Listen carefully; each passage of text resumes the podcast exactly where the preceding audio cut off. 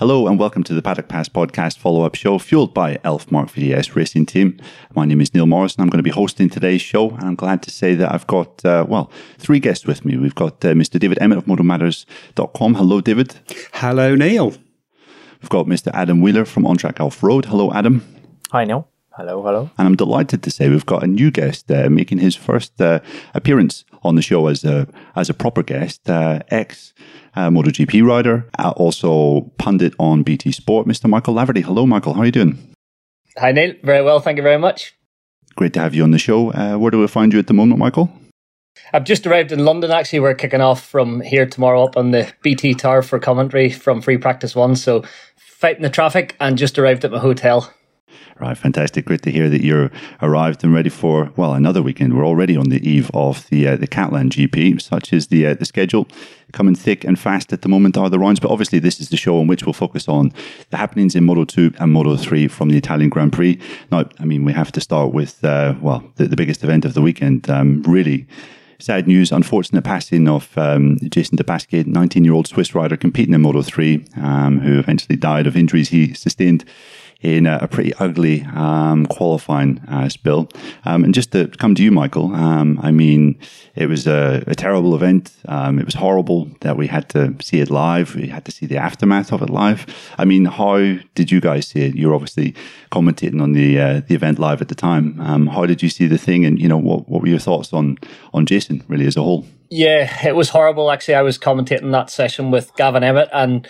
I seen the incident happen and unfold, and I didn't quite realize the seriousness of it. And then when I seen him getting treated there trackside and actually that wasn't very nice to witness that the cameras were on there and we seen the, the marshals holding up the IVs and that it just really brings it home. And whenever you get to witness that, it's horrible. I know from a rider's perspective, sitting back in the pit box and watching it in the monitors, what you're feeling, you're always worried about your fellow riders. So yeah, it was a, a tragedy really. And then to, for the news to be announced just between races on Sunday and then the minute silence on the grid. It was it was such a tough weekend, and I really felt for the riders. I know they are uh, kind of the the race weekend's all encompassing and you're really focused on yourself. But whenever something like that happens, it does kind of take your thought away from that selfish kind of racer mode. So you start to to think that you are fallible. You start to realize the dangers of the sport, and it really brings it home when it happens to a friend, to someone you know on on a race weekend, and and when the the news is announced on a race weekend, it's it's so tough. So I really felt for the guys, and it is for me now that I'm sort of semi-retired. I still do a bit of endurance, but now I actually look at the dangers. When I was in out there racing, I never really did. You just you get kind of that tunnel vision. You're just focused on the end result, and then whenever you you kind of step back and you you see the inherent dangers of the sport, it is Jack Miller put it so well, and I think your article on on track off road this week was fantastic. Neil just um, eloquently put, and and it sums it up so well. I think it's we're you're never going to stop the boys doing it. We all love it. You're never going to remove that risk that getting struck by another rider. That is, I was hit once by a bike when I was was laid in the middle of the track, and it was always my biggest fear again in my career. So it's something that even with the best safety updates in terms of helmet leathers, the gravel traps, the green paint at the side of the track, it's one of those dangers that we're never going to remove from the sport. unfortunately, Jason uh, succumbed to his injuries. So yeah, I, I, really I feel for his family and his friends and his, his younger brother who's who's dealing with that right now. Yeah, absolutely. Obviously, uh, everyone at the Paddock Pass podcast offers offers their condolences uh, to Jason's family, friends, and team as well. Um, and, and, Michael, we were um, we discussed this a little bit on our previous show this week, um, just about the circumstances in which the MotoGP riders had to had to go about and do their race. I mean, it was quite remarkable to see what happened them mourning Jason with uh, you know his team basically on the grid ten minutes before the race started. Can as a as a rider, you know, can you even begin to imagine how how, how would you process that? Is it just kind of tunnel vision, block this out, try and not think about it too deeply before the race starts? Uh, I mean, how would you go about that as a racer? The 30 minutes leading up to any race are the, the most nervous part of a weekend. So the emotional side of it, whenever you're going through all those emotions anyway, and then to to mourn one of your, your fellow riders on the grid just before you're about to put your helmet on and, and go into turn one for the MotoGP riders at 200 mile an hour. It's, it's a daunting prospect and one I can't imagine going through myself. I've been in similar circumstances where I've lost friends and even going to their funerals or whenever you hear it and hear the, the, the news, it's, it's got such a, a deep impact. And it is tough as racers. You do, I think that's why sports psychologists are such a benefit. They they teach you how to box up those emotions. Sometimes put them to the back of your mind and focus on the job at hand. It's a callous thing to do, but it, actually it can it can work. But I don't know how how those guys were feeling on Sunday. Michael, um, you know, you've seen plenty of Moto 3 races over the year. I mean, not wanting to sound too kind of negative or morbid, but do you think some sort of accident or incident like this was inevitable just because of the proximity of the racing and the way the guys are so close? Uh, had the class been living on borrowed time, so to speak?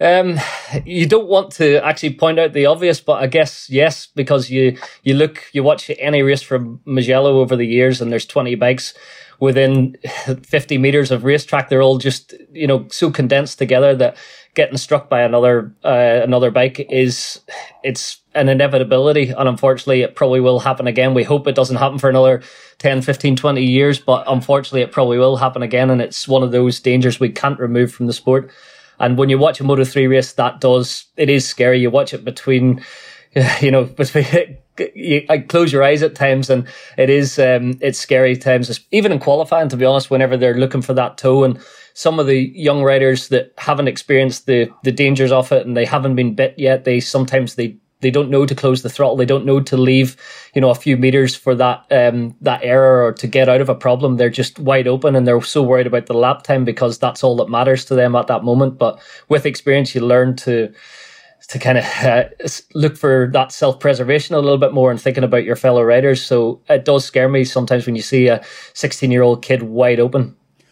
Michael, one question, um, a bit of a difficult question, really. Is it, as a rider, is this the one thing which you view differently? Because, you know, the, the other dangers, the other crashes, um, you have in your own hands to an extent because you understand the risk. You know the risk you're taking. You know w- that you are sort of pushing the limit, trying to find the limit. But this is one of those ones you fall. If someone is coming behind you and they're too close, there's nothing you can do about it.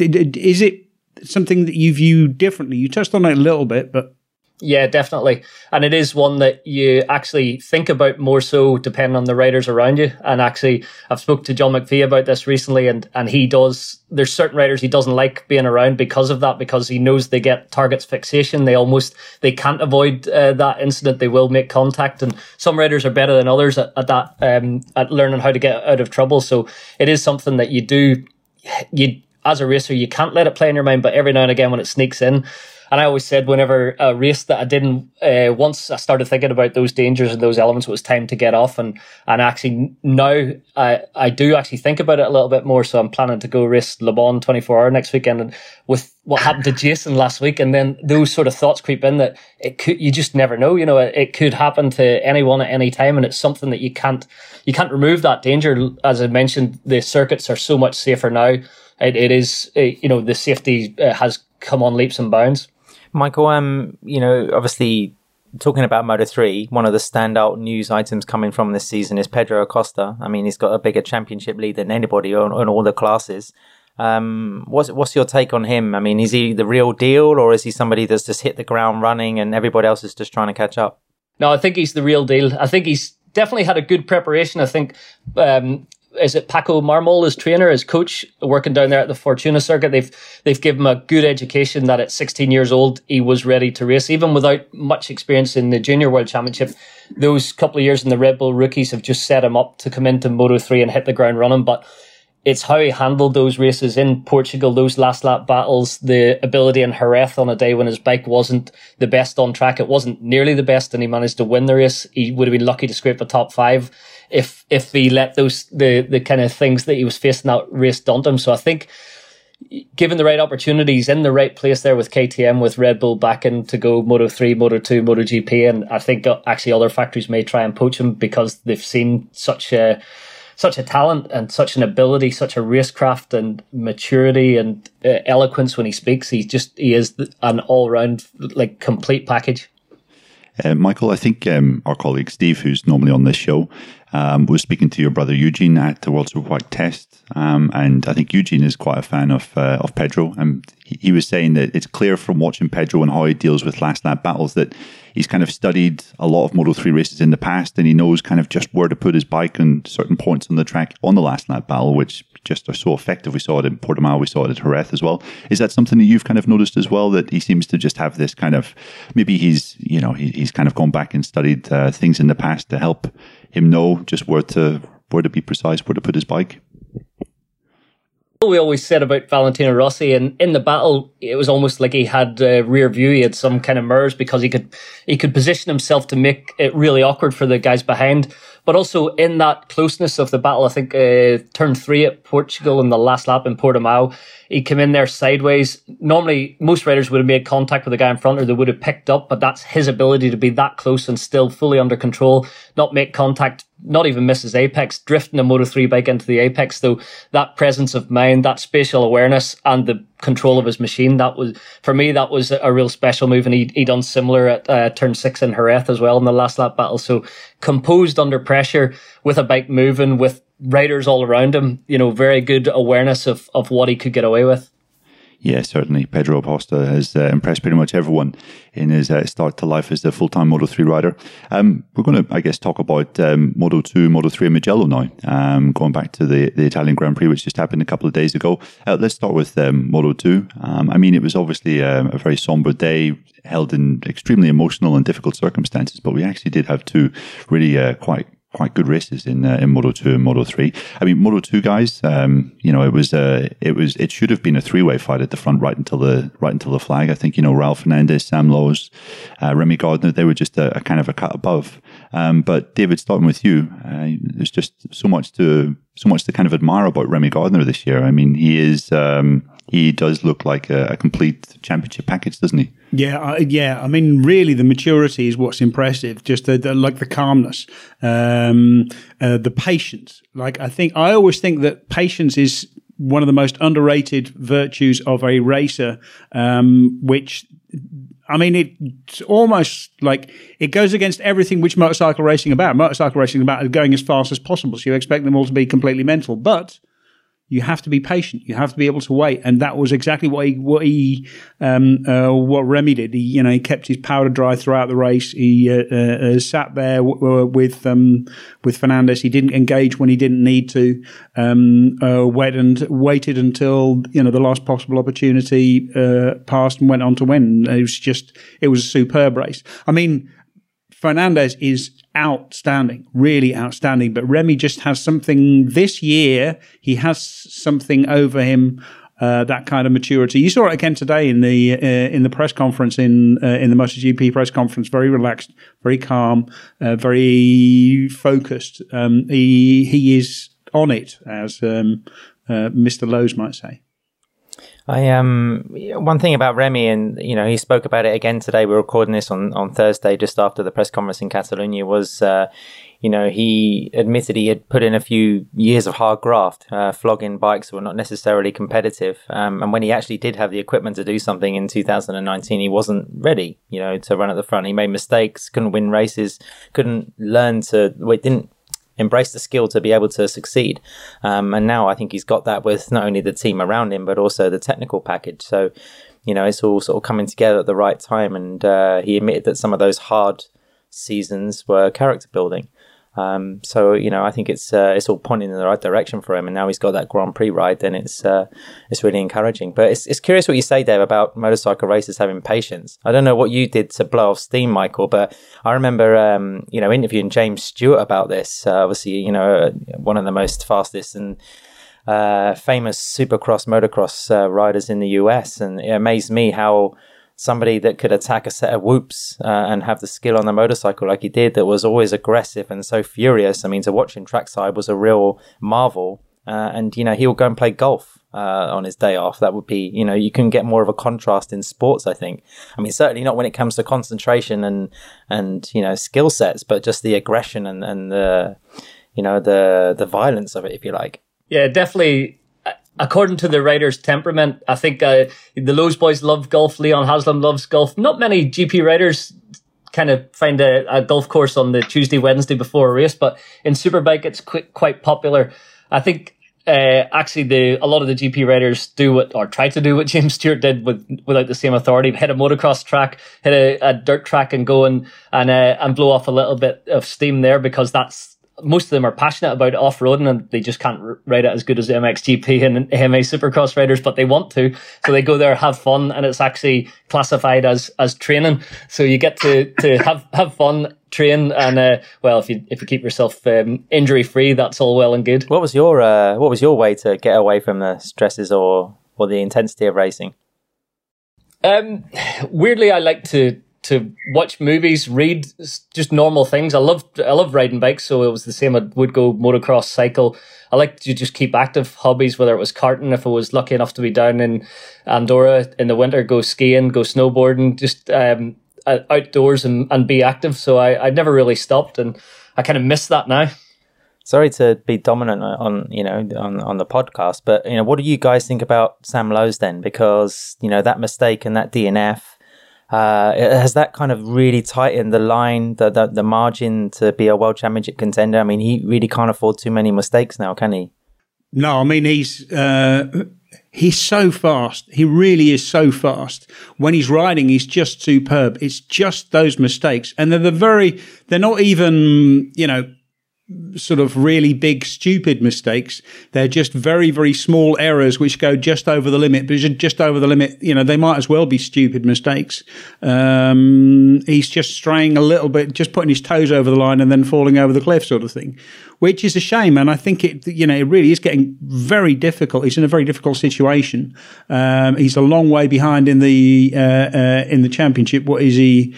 Uh, what, 50, yeah, nearly 50 points, I think. Um, that's a lot of ground to make up, uh, even though we are not even halfway through the championship yet.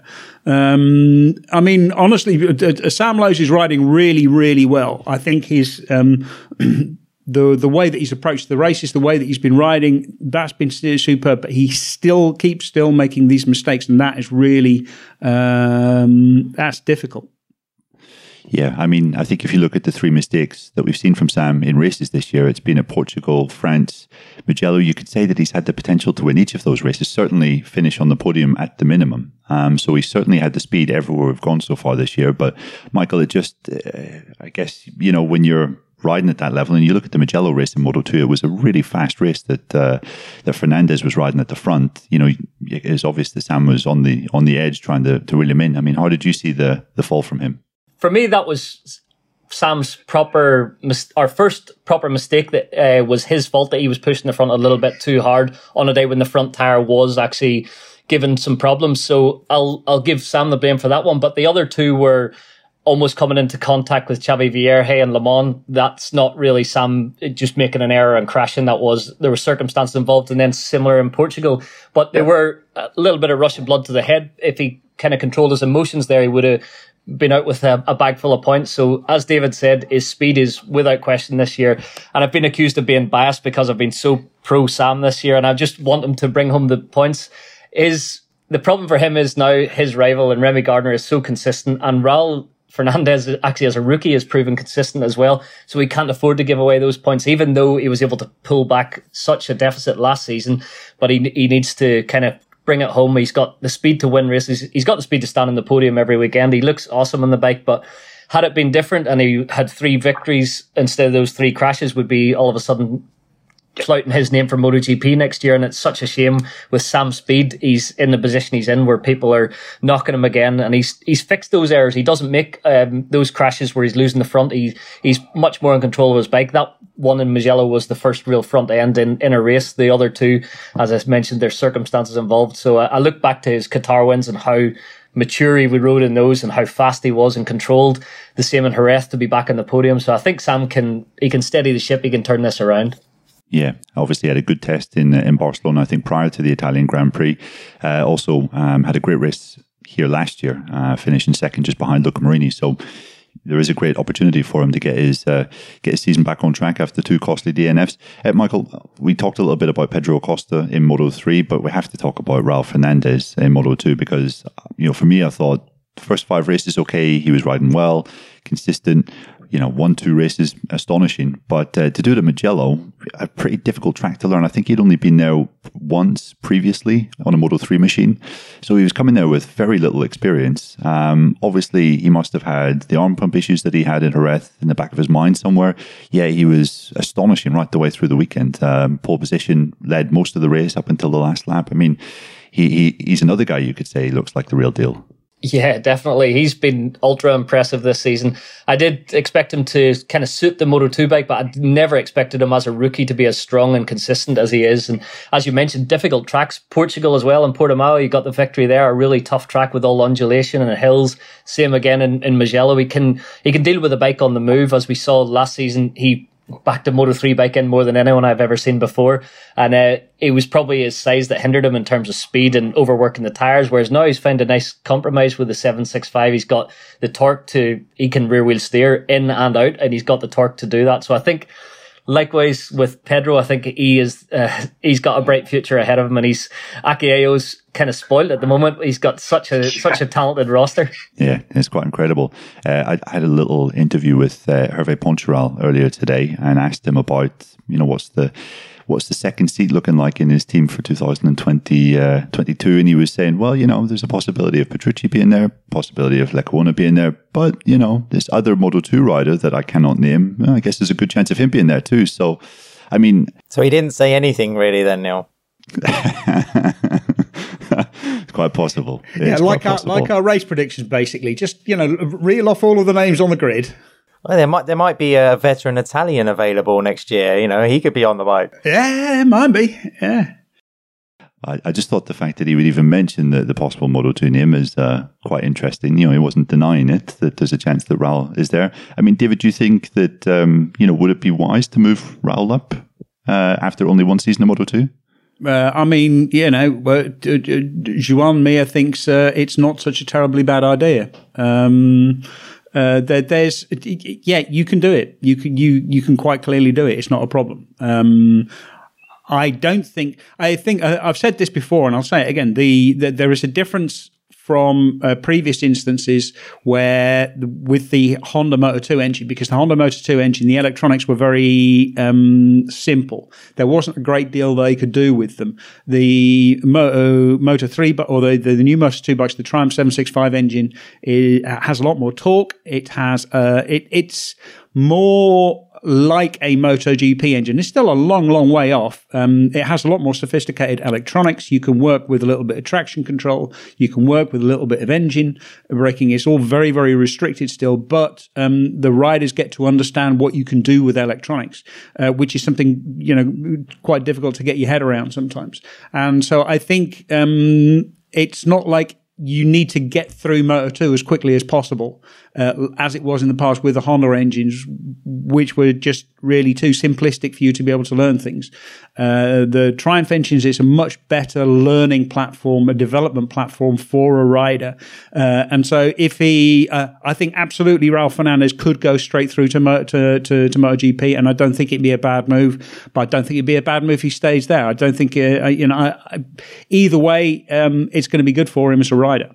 Plus, plus he gets to he gets a chance. If he doesn't win this year, then he gets a chance next year to win a championship. And I think winning a championship is also a really important lesson for a rider because it teaches you how to manage situations. The the one thing I would say on that is sometimes you're worried about missing out because if Raul has that option and he's thinking, actually Pedro Acosta's behind me, if I stay one more year, Pedro could take that seat. So it is it is tough. If if that's on offer, it would be tough for Raul to turn it down. If you look at the rest of the Moto2 field, I mean, Remy Gardner's already confirmed to go to MotoGP. And again, another sign of his evolution was post race in Mugello. He was talking about having to change his style mid race to cope with some front end issues. I mean, again, that shows a sort of a rate of development and maturity. But you know, um, as journalists, we like to say to riders, you know, do you feel happy that you confirmed the contract? Has it made you more uh, relaxed, secure, and stuff like that? And it may seem a bit of a stupid question, but you know, if you take the case of someone like Marco Bezzecchi, who I thought would have been a little bit more competitive at his home Grand Prix, um, there's probably no other rider in Moto 2 who's primed for a step into MotoGP. Um, it could be behind the scenes that he's already lined up. You know, there could be a deal, you know, all worked out and we don't know about it yet. But, you know, he being a VR46 rider, you would say is the most likely rider to jump out of Moto 2 into MotoGP. And that hasn't been announced. It maybe hasn't been done yet. So you wonder how that might affect him, you know, in the next sort of four to five races. If he's seeing, you know, maybe Fernandez confirmed, Gardner's been confirmed, you know, he's going to be thinking, well, where's my slot? I mean, that could uh, affect some of his performances um, in the Grand Prix to come. Yeah, and it's difficult also because of the just the slots which are available in Moto in MotoGP. It's not at all sure. I mean, we're going to see Fabio Di Gian, Di Giannantonio stepping up with Gresini because he's got a contract. Um, but I mean, is there going to be an extra? Is there going to be uh, space for Bezzecchi? Um, uh, you know, who who takes uh, Valentino Rossi's slot if he retires? There's there's still sort of lots of uh, lots of questions. Obviously, this is a, a show with uh, a prominent uh, listenership in UK, Ireland. Um, so, Michael, when you're here, I'd just like to take the advantage of, of you being here to ask a little bit about the other British rider that's um, in Moto 2 at the moment. I mean, Jake Dixon had a, a great start to the year coming back from a really difficult and uh, quite serious uh, wrist injury that he suffered at the end of last year. He was you know, he came out all guns blazing at the first race. I think he finished seventh, but it's just not quite gone to plan for him since then. I mean, how, how do you kind of see Jake's um, Jake's season so far? Because the last few races, I mean, Le Mans, I was a wee bit surprised not to see him up there because those were conditions that you know he should be very very strong in. Um, but it just seems that there's something at the moment. I mean, obviously the injury is playing a part, but how, how do you kind of see Jake's season? A little bit surprised actually because of his progression last season up to the point he got injured, he was just he was so impressive. He really had kind of found his feet in the Moto two class, gelled with the team, suited the Kalex chassis so much better than the KTM before that, and it just it's all gone awry for him now. And and when you speak to him, it's tough for him to put his finger on what the cause is. It does seem like he's chasing something in terms of uh, re- the setup of the machine to give him the feeling he had last year. So I know as a rider, and especially Moto 2, because the margins are so small and everyone's on such similar equipment that when you're missing that little bit, it's only 1 or 2%, and all of a sudden you're a long way off. So you can look very average in a hurry in Moto 2.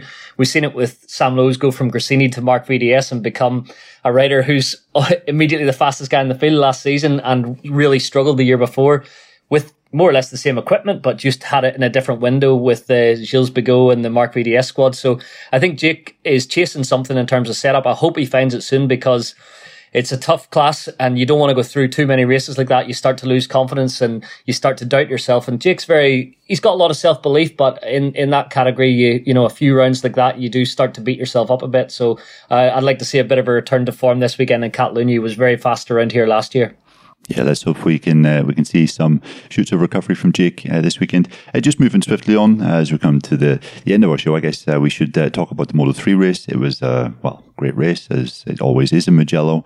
I think I was looking at some stats earlier still haven't had a bigger winning margin in Mugello in Moto 3 than uh, 0.1 seconds, which is quite remarkable. David, sorry, you wanted to say something? Um, yeah, uh, uh, uh Joe Roberts. Uh, Joe Roberts and uh, and Marco speak. we, we spoke of Marco Bezzecchi and Joe Roberts. Obviously, Joe Roberts was robbed of a um, uh, of a podium.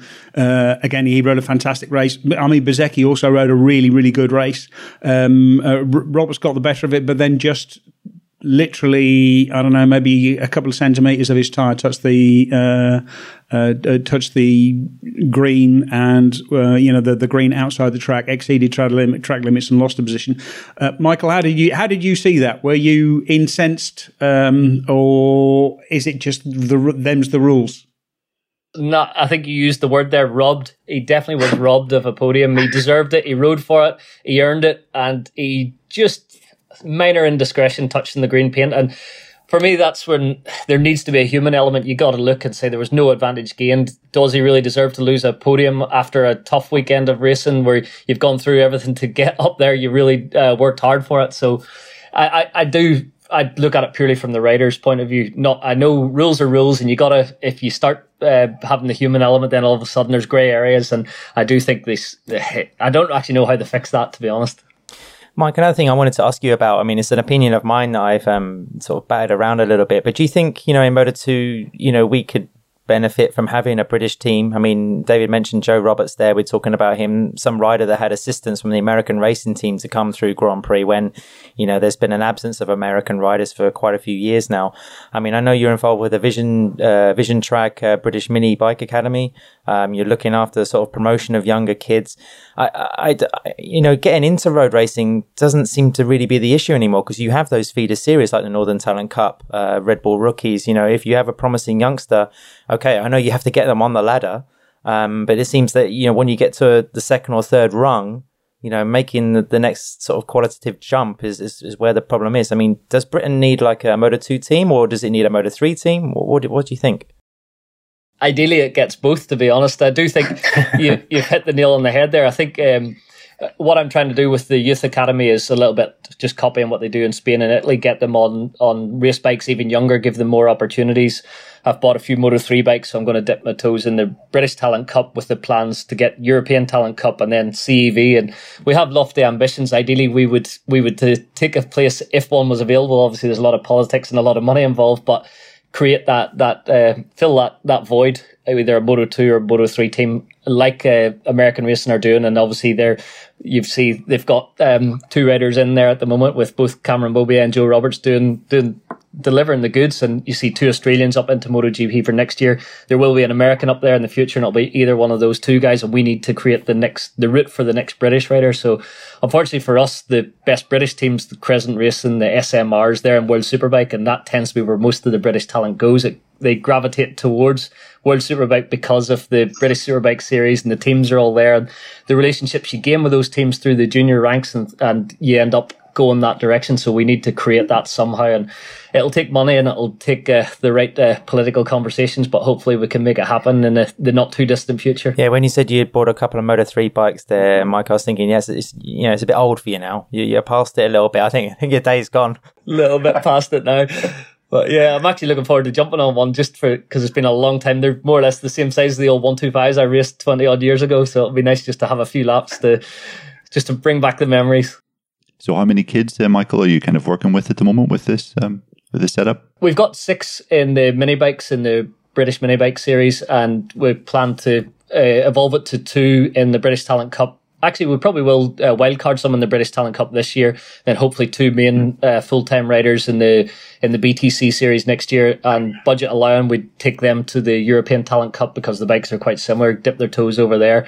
And as Adam mentioned, you've got the Red Bull rookies. That's always the target to try and get if we can feed one of them in there, get them in front of the right eyes and get them on the, the tryouts, and then they get that experience of all those European tracks without a, a, cost implication to us as the academy, we can kind of farm them off in there. So I'll be trying to use any connections I have to open any doors for all the, the talent and get, get them there a little bit sooner than we tend to, to see. So if we can get them over there at 13, 14, 15, rather than we tend to be 17, 18, 19, the British riders. So yeah, trying to assist that where possible. Okay. And then okay. the kind of ages of the kids you're working with are 11, 12 years old? 12 years old. I've got uh, a couple of eight year olds. Um, right. So I've got all right.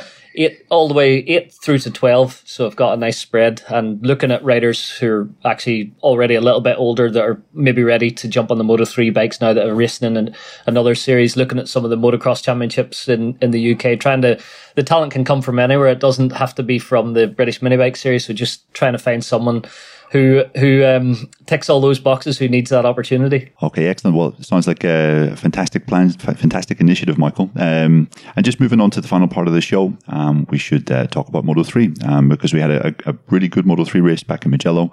Um, super close podium finish as always. I think we had 13 riders covered by more or less a second, um, and it was Dennis Foggia. Now, can any of you guys please tell me what, what, who is this Dennis Foggia? What's his deal? Because like he's either absolutely rubbish, like he's nowhere, or you know he's up there winning races, finished in second. I mean, there's no kind of in between. There's no sixth or seventh places from it. It's just one extreme or the other. I mean, what, what's What's behind this, David? Yeah, he's not even random uh, because um, you know if he was random, he would come sixth occasionally, but he doesn't. Um, he uh, either gets on the podium or he um, or he finishes fifteenth, or he doesn't finish anywhere. So it's just um, it, it, he seems to be one of these riders where when it, when it all clicks, he has to have everything perfect. And when he's perfect, it's amazing. He's just an astounding. Um, he, he's just a really, really fast rider because he was fast all the way through practice as well.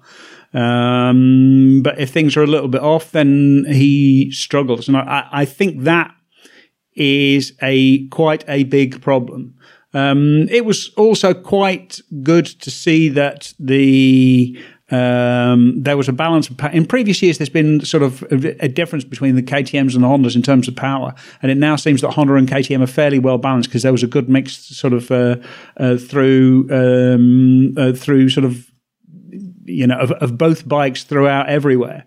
It, it, wasn't KTM's, it was KTM's, Hondas, uh, well, Husqvarna's, um, uh, all, all, the way through. So, but the, the, trouble with Mugello is it always ends up as, um, being uh, sort of in the front group and then getting a, a little bit lucky on the uh, on the last uh, on the last lap and, and, you know crossing the line first. It's always it's not like some other tracks where uh, you can actually plan uh, plan something. Um, you just have to hope that that nobody overtakes you just as you're crossing the line. It was another race where Pedro Acosta maybe didn't quite uh, live up to you know the performance that he showed earlier in the year, finishing down in eighth, but he still comes away from Mugello with a 52 point advantage in the championship. Michael, can he actually win it this year? Because I mean, even on his bad days, like he had in France and in Mugello, he still showed that he can do a really good damage limitation job in terms of the championship. There's no other rider that seems to consistently be able to put results together yeah, I think to have that kind of a point advantage at this stage in the season is such a nice buffer because Moto 3, they steal points off each other every single weekend. So you don't ever get that consistent run of three victories in a row where you can claw back a, a huge points disadvantage. So I think Pedro is well placed and he's consistent enough. And even, as you mentioned, on his bad days, still scoring inside the top 10. And I think he was unlucky. It was so difficult to kind of to run your own strategy at the end of the race. If if you played your cards and and you got to the front of the field, all of a sudden you could be eighth in the run to turn one. So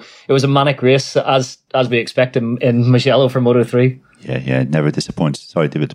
Yeah, I mean, uh, top ten inside a second. So what can you say? You know, I mean, it's just um, uh, that that's just basically you know fifteen guys all going for the line at the same time, and then you just have to hope that you get just enough drive and just the right slipstream. Yeah, I mean, I don't want to demean Foggia's win, but I think he was the one that just managed to pop out on the run to the finish line. Um, you know, I, I honestly thought, um, surprise, surprise, that Romano Fenati would be in for the win.